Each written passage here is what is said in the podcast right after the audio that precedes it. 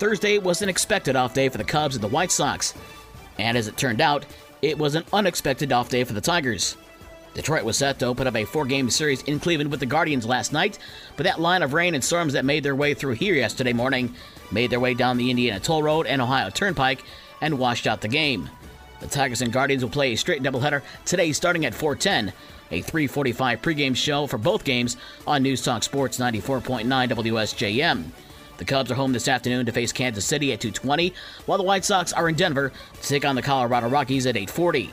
And speaking of the White Sox, White Sox star Tim Anderson had his suspension reduced to five games from six after his fight with Cleveland's Jose Ramirez triggered a bench clearing brawl between the two teams.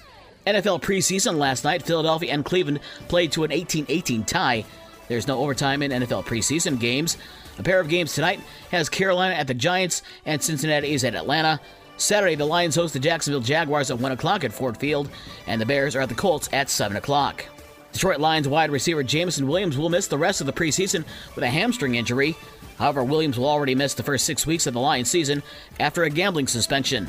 Amon-Ra St. Brown is expected to be back next week after his ankle injury suffered in practice. WNBA tonight, Washington is at Indiana at 7 o'clock, and Chicago is at Atlanta at 7.30. Former Michigan State quarterback Payton Thorne has landed the starting job at Auburn. Thorne entered the transfer portal after a disappointing season with the Spartans. Former Chicago Blackhawks captain Jonathan Toews announced yesterday that he is not retiring.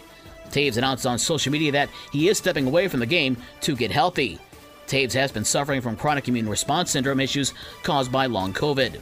Midwest League Baseball on Thursday had West Michigan over South Bend 3 2, and Great Lakes topped Lansing 5 3. High school sports yesterday, the weather wiped out the early days action.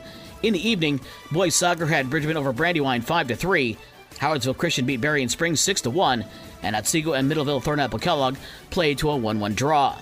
For the rest of the scores from last night and the schedules for today's games, check out this station's website. With your morning sports for Friday, August 18th, I'm Dave Wolf.